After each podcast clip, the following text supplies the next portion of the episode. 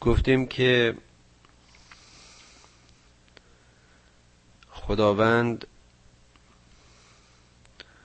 جن و انس رو مورد خطاب قرار داد و گفت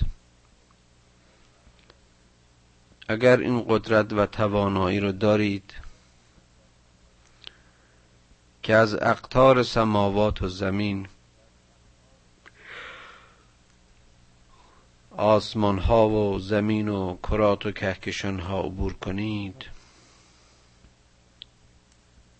و نفوذ کنید، بکنید این کارو، و اما شما قادر به این کار نخواهید بود مگر به توانایی و اذن و اجازه خداوند.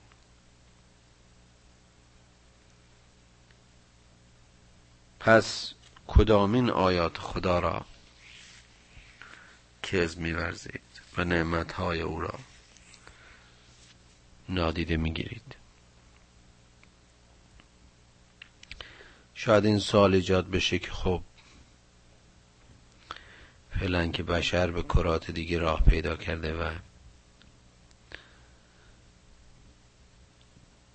عرض کنم که فاصله میانه سیارات رو طی میکنه و یا کشتی های اقیانوس پیما از یک ور زمین به یک ور دیگه با سرعت های غیر قابل وصف نقل و انتقال میکنه، مفهوم این آیه چی میشه؟ یادمون باشه که گفت اگر شما بتونید از قطر این کهکشان ها عبور بکنید، قطر این کرات عبور بکنید، و باز هم مثال زدیم که فرضاً در مورد زمین بشر بدون وسیله بیشتر از چند متر در عمق زمین نمیتونه نفوذ کنه، چون تغییر درجه حرارت با ساختمان و فیزیولوژی او سازگار نیست. به همین منوال گفتیم که صعود در فضا نیز به فاصله چند متر، جایی که رقت و اکسیژن با حیات انسان سازگار نیست، باز هم بدون وسیله برای امکان برای انسان غیر ممکن است.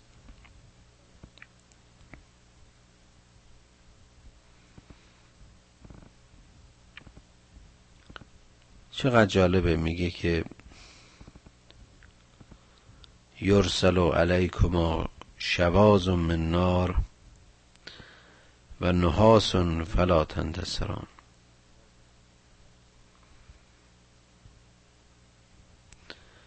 خدا بر سر شما شرارهای آتش و مس گداخته را فرود خواهد آورد، جایی که هیچ یار و یاوری برای شما نخواهد بود. اونهایی که به هسته های مذاب زمین و دیگر کرات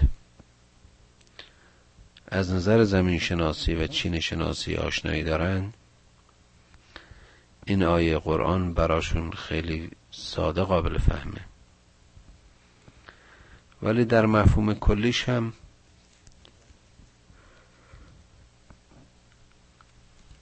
باز برای کسانی که دارای دانش اولیه باشن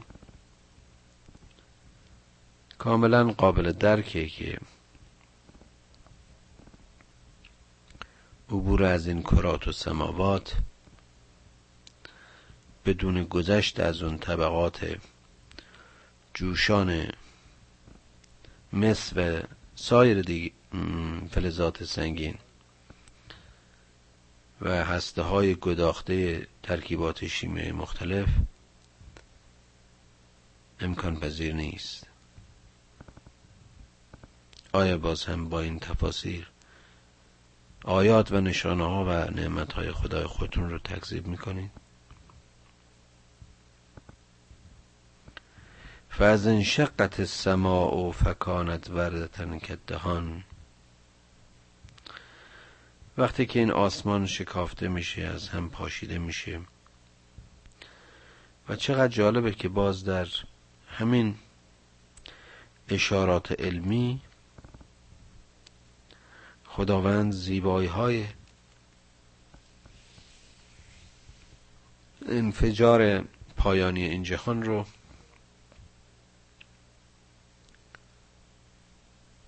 به باز شدن یک گل و یا گل سرخ تشبیه کرده.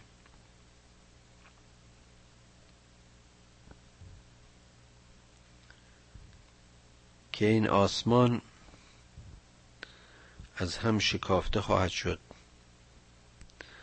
و نهایتاً به شکلی سیال در خواهد آمد. باز هم این آیه و آیه قبلی اشاره به چگونگی تغییر شکل این کرات هست در قیامت که خودش حاوی معانی مختلف علمی است. فبأی آلاء ربکما تکذبان، و چگونه نعمتهای خدایتان را انکار میکنید. فیومئذ لا یسأل عن ذنبه انس ولا جان. فبأی آلاء ربکما تکذبان. اون روز از گناه انسان و جنها نمی پرسند. پس چگونه از نعمتها و داده های خدای خود را، آیات خدای خود را انکار میکنند؟ یعرف المجرمون بسیماهم بسیماهم فیؤخذ بالنواصی والاقدام. گناهکاران و بدکاران شرارهای جرم و گناه از چهرهایشون مشخص است و پیداست. رنگ رخساره خبر میدهد از سر ضمیرشون. قدم های اینها و پیشانی های اینها آثار جرم و کفر برش نقش بست. یعنی این ترسوهای گناهکار با قدم های ناثابت و لرزان، با چهره های غمین و عبوس و درهم کشیده شناخته میشه. فبأی آلاء ربکما تکذبان، و چگونه نعمتهای خدای خود را انکار میکنید. هذه جهنم التی یکذب بها المجرمون. این همون جهنمی است که مجرمین و گناهکاران اون رو دروغ میپنداشتن، باور نمیکنن. یطوفون بینها و بین حمیم آن. حالا این کافرها در میان این جهنم آتش سوزان غوطه‌ورند و طواف میکنند. پس چگونه نعمتهای خدای خود را انکار میکنند؟ همیشه قبلا تذکر دادم وقتی این آیات یأس، آیات درد و رنج، آیات اشاره به عواقب آخرت کار کافران اشاره میشه، بلافاصله خداوند به اجر و پاداش مؤمنین اشاره میکنه. گروه مخالف ولمن خاف مقام ربه جنتان. اون کسانی که از مقام و مرتبه خداوندشون خوف داشتن اون هم باز خوف نه به معنی ترس از شکنجه، بلکه خوف از بازماندن از مسیر تکامل، خوف از این که از مسیر صراط مستقیم منحرف بشن و خارج بشن، خوف از این که از مسیر رشد و تکامل خودشون باز بمونن. اینها را دو بهشت نصیب است، یکی همون بهشت آخرت است و یکی هم همین دنیایشون که با تقوا و پرهیزکاری از آنچه که زندگی هایشون را آلوده میکرد آلوده میکرد خودداری کردن. قبلا گفتیم، باز هم اینجا تکرار میکنم که مؤمنین دنیایشون قطعا بهشت خواهد بود، زیرا تمرین بهشت و بهشتی بودن را در این دنیا کردند. فبأی آلاء ربکما تکذبان، و چگونه نعمتهای خدای خود را انکار میکنی. زواتا افنان،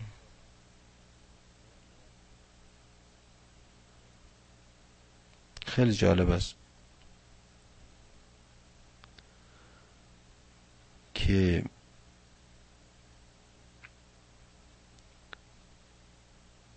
در اون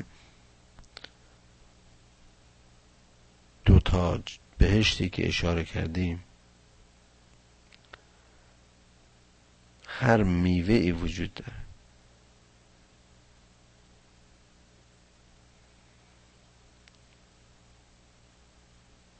منظور از میوه، باز این میوه های خوراکی قطعا میشه در نظر گرفت، ولی به نظر من این مفهوم عامتره، یعنی هر نوع دستاورد مفیدی، هر نوع بار مفیدی که حاصل عمل و اندیشه نیکوست قطعا در هر دو جهان برای مؤمن وجود داره. من فکر نمی کنم این معنی و مفهوم فقط به میوه خوراکی محدود باشه. فبأی آلاء ربکما تکذبان، و خدای خودتون را چگونه انکار میکنید. فیهما عینان تجریان، در آنجا چشمه ها جاری است، چشمه های زلال، چشمه های مصفا، آبهایی آری از هر گونه گندیدگی و آلودگی.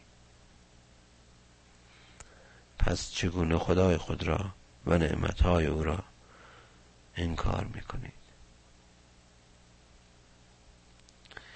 فیهما من کل فاکهة زوجان فبأی آلاء ربکما تکذبان، در اونجا از هر گونه میوهی دو نوع، یعنی نوع نرمادش وجود داره. یعنی که باروری اون میوه ها و باروری اون محصولات تضمین و تأیید شده است.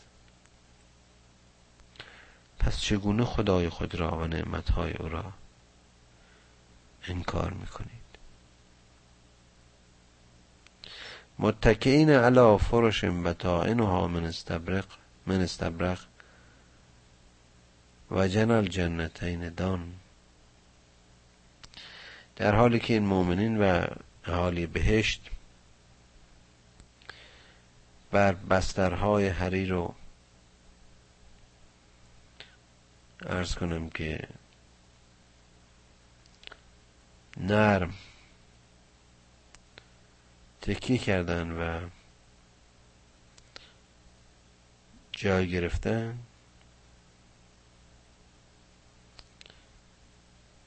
وجعلنا الجنتین دان، اونها در چنان حالتی هستند که برای بهره گیری از اون میوه این بهشت ها زحمت زیادی نخواهند داشت، یعنی که همه چیز در دسترس آنهاست، خیال و خواب و آرزو نیست، عینیت و واقعیت های اون جهان در لمس و تماس مستقیم مؤمنین است. فبأی آلاء ربکما تکذبان، و چگونه آیات خدایتون رو تکذیب میکنید؟ فیهن قاصرات الطرف لم یثمثهن انس قبلهم ولا جان.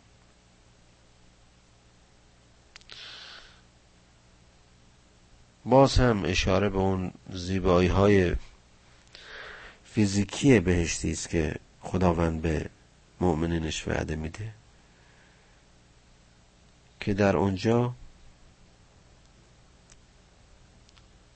خوب رویانی هستند، صاحب شرم و حیا،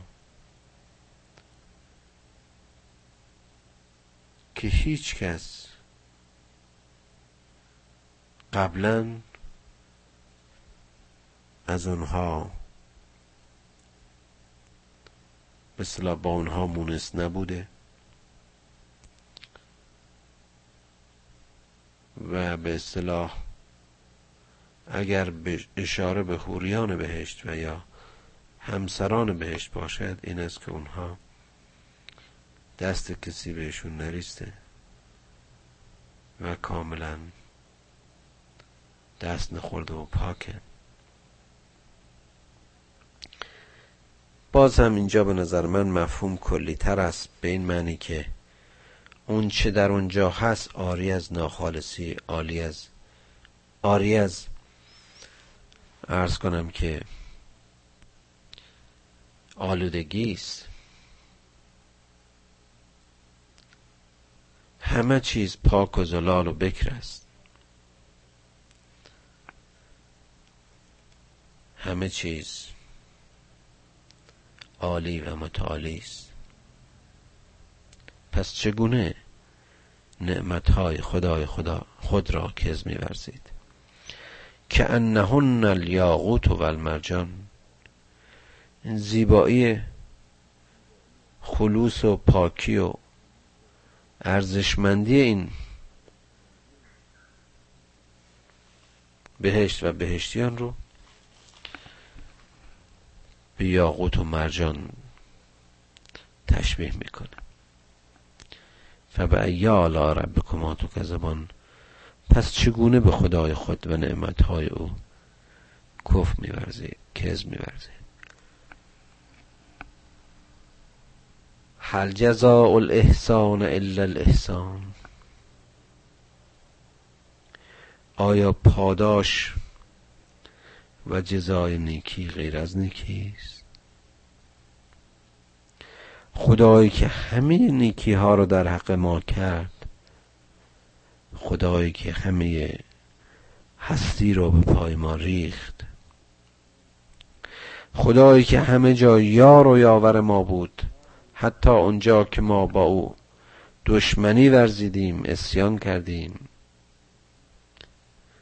اما او از منشأ ارحم الراحمینی خود رحم خود را بر ما دریغ نکرد. آیا سزای این همه احسان این نیست که ما جزئی احسان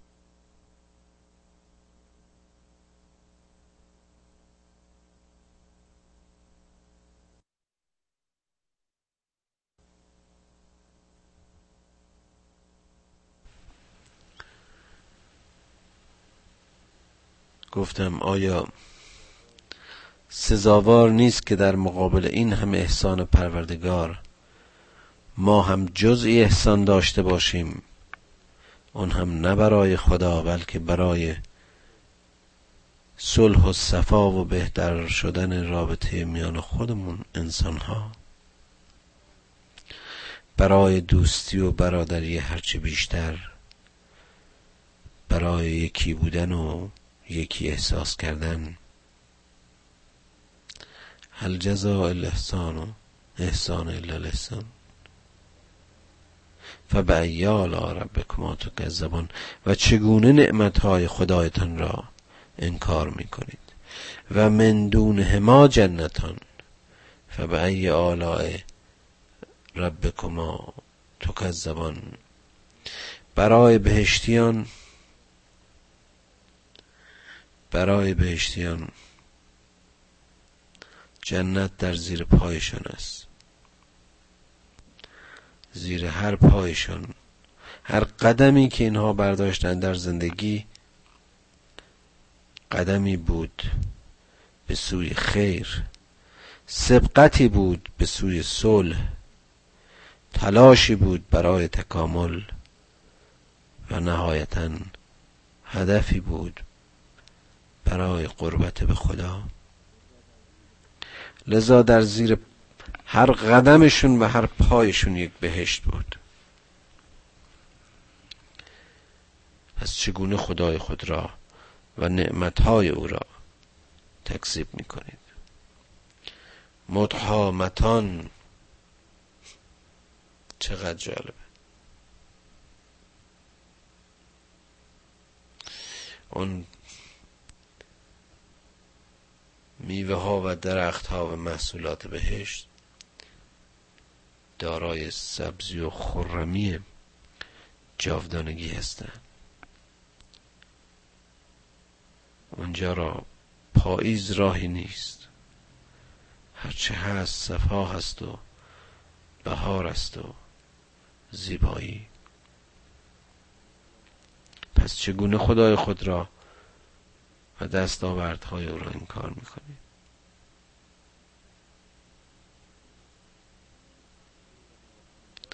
فیهما عینان نضاختان، اونجا چشمهای آب گواراست.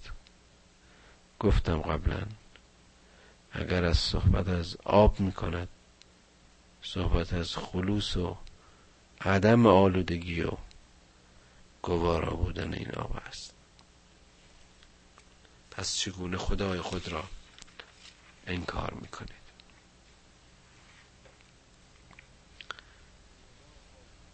فیهما فاکهة و نخل و رمان و رمان، اونجا گلستان ها هست، درخت های خرما، درخت های انار. فبأي آلاء ربکما تکذبان.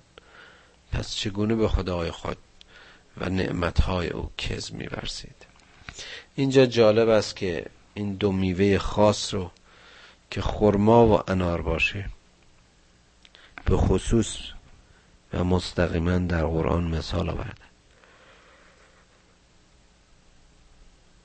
البته این نه به اون معناست که در زمان نزول قرآن این دو میوه در محل به خوبی برای اونها که آیات وحی رو میشنیدن مورد شناخت و شناسایی بود، لذا زحمتی نداشتن به اینکه اینها معنی این آیات رو در حالی که محصولاتش رو هم میبینن درک کنن.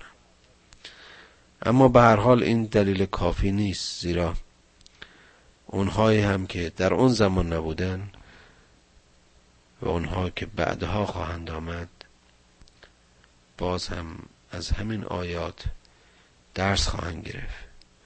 لذا مفاهیم بسیار عالی‌تر و عام‌تر است. یعنی که زندگی این انسان‌ها گلستان، محصولاتشان شیرین و انار هم که یکی از مرکب‌ترین میوه‌ها، زیباترین سازمان‌های مهندسی در ساختمان فیزیکیش به کار رفته و طعم و عطر و خاصیت و اون زیبایی دانه‌هاش و در پرده قرار گرفتنشون این میوه رو از میوه‌های دیگه به دلایلی ممتاز میکنه. البته باز اشاره به این ممتازی این میوه هاست، اشاره به این است که نهایتاً تمیزترین و بهترین نصیب این مؤمنین خواهد شد. تمام بحث بر سر همین است که در آن جهان و در بهشت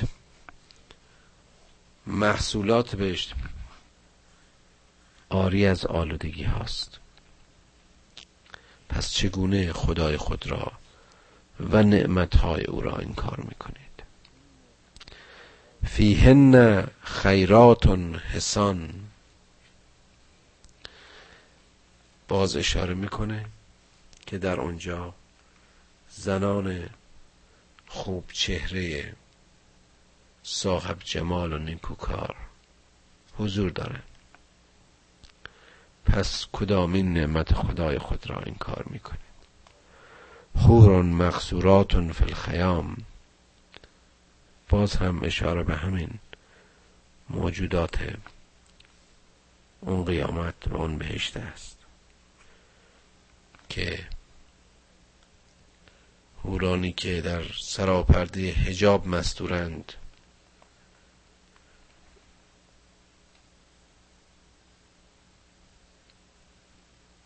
چگونه خدای خود را و نعمتهای او را انکار میکنید؟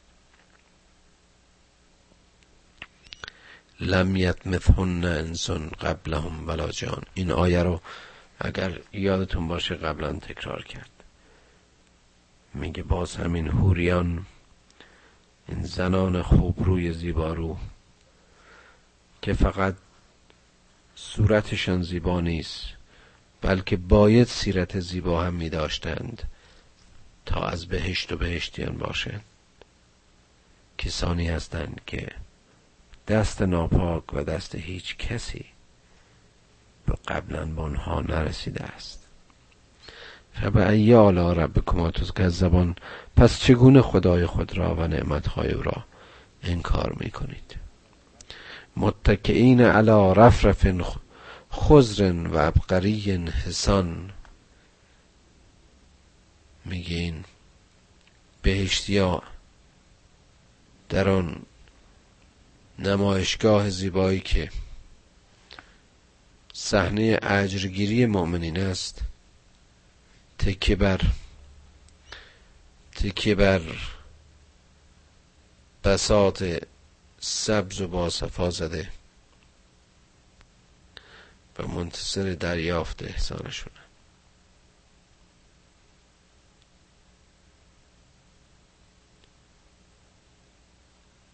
فبأی آلاء ربکما تکذبان، و چگونه خدای خود را انکار میکنید؟ تبارک اسم ربک الذی ذی الجلال و الاکرام، پس بزرگوار و مبارک است ذات اقدس خداوندی، خدایی که ذکرش مایه جلال است و اکرام یعنی شکوه و عظمت، یعنی مرتبه عالی انسانی که باید بود، یعنی بنده خدا بودن، یعنی در راه تقرب به او گام برداشتن، یعنی از همه چیز بریدن و به او وصل شدن، یعنی که خدای بودن و در راه خدا گام برداشتن، یعنی شناختن انسان خودش رو به عنوان خدای گونه‌ای در زمین، خلیفة الله، انسانی که همه هستی را همه هستی را بدون هیچ منتی به پایش ریخت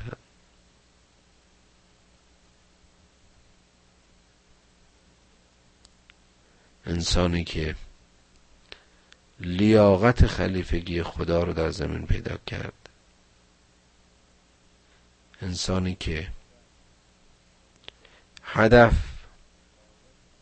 و غایت آمالش در منتهای تقوایش تقرب به خداست،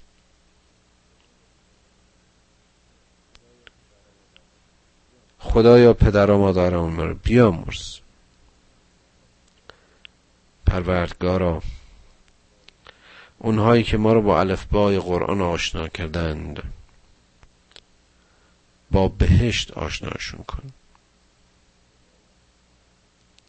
خدایا فرزندان ما رو در راه اسلام و صراط مستقیم موفق و مؤید بدار.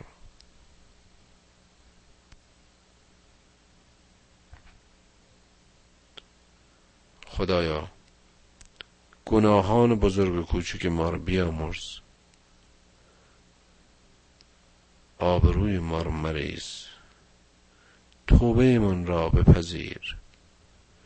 ای مهربان خدا، در این خلوت شب از ته دل تو را میخوانیم که گفتی ادعونی فاستجب لکم. خدایا میخوانم، بانگ برمیآورم ای پروردگار، جامعه اسلامی وحدت، به اونها بیداری و حرکت عنایت کن تا در سایه فقر و فلاکت و بی خانمانی و در بدری نابود نشود. عذر میخوام از این که امشب کمی به علت کسالتی که داشتم می کمی اون تا رو که باید شاید حق مطلب رو ادعا نکردم. در واقع کیست که بتواند حق قرآن را ادعا کند؟ من بارها گفتم اون چرا که ما میگوییم صرفاً برداشتی است که بر حسب فهم و شعور و مطالعه و تجربه‌مون از این قرآن داریم. فعلا اونها که این کار مورد تخصص و تحقیقشون هست و یا انبیا و ائمه که قطعا در تماس مستقیم با سرچشمه وحی بوده،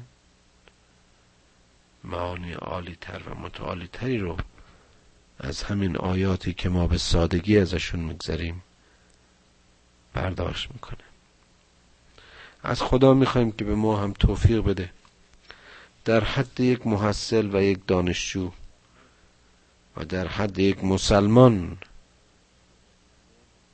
به اندیشه و ایمان و باور خودمون عشق بورزیم، از مذهبمون در این سرزمین کفر حمایت کنیم. میدونم که کار مشکلی است، گفتنش ساده است اما انجامش بسیار بسیار مشکل است، ولی همین اشکال و مشکلی در واقع همون تستی است که ما بایستی در مقابل ابتلاهای به این امور دنیوی بدیم و گذر کنیم تا اینکه ان شاء الله در زمره کسانی باشیم که خداوند انعمت علیهم خطاب کرده است. خب با عرض معذرت مجدد شما رو به خدا میسپارم. شب همگیتون خوش.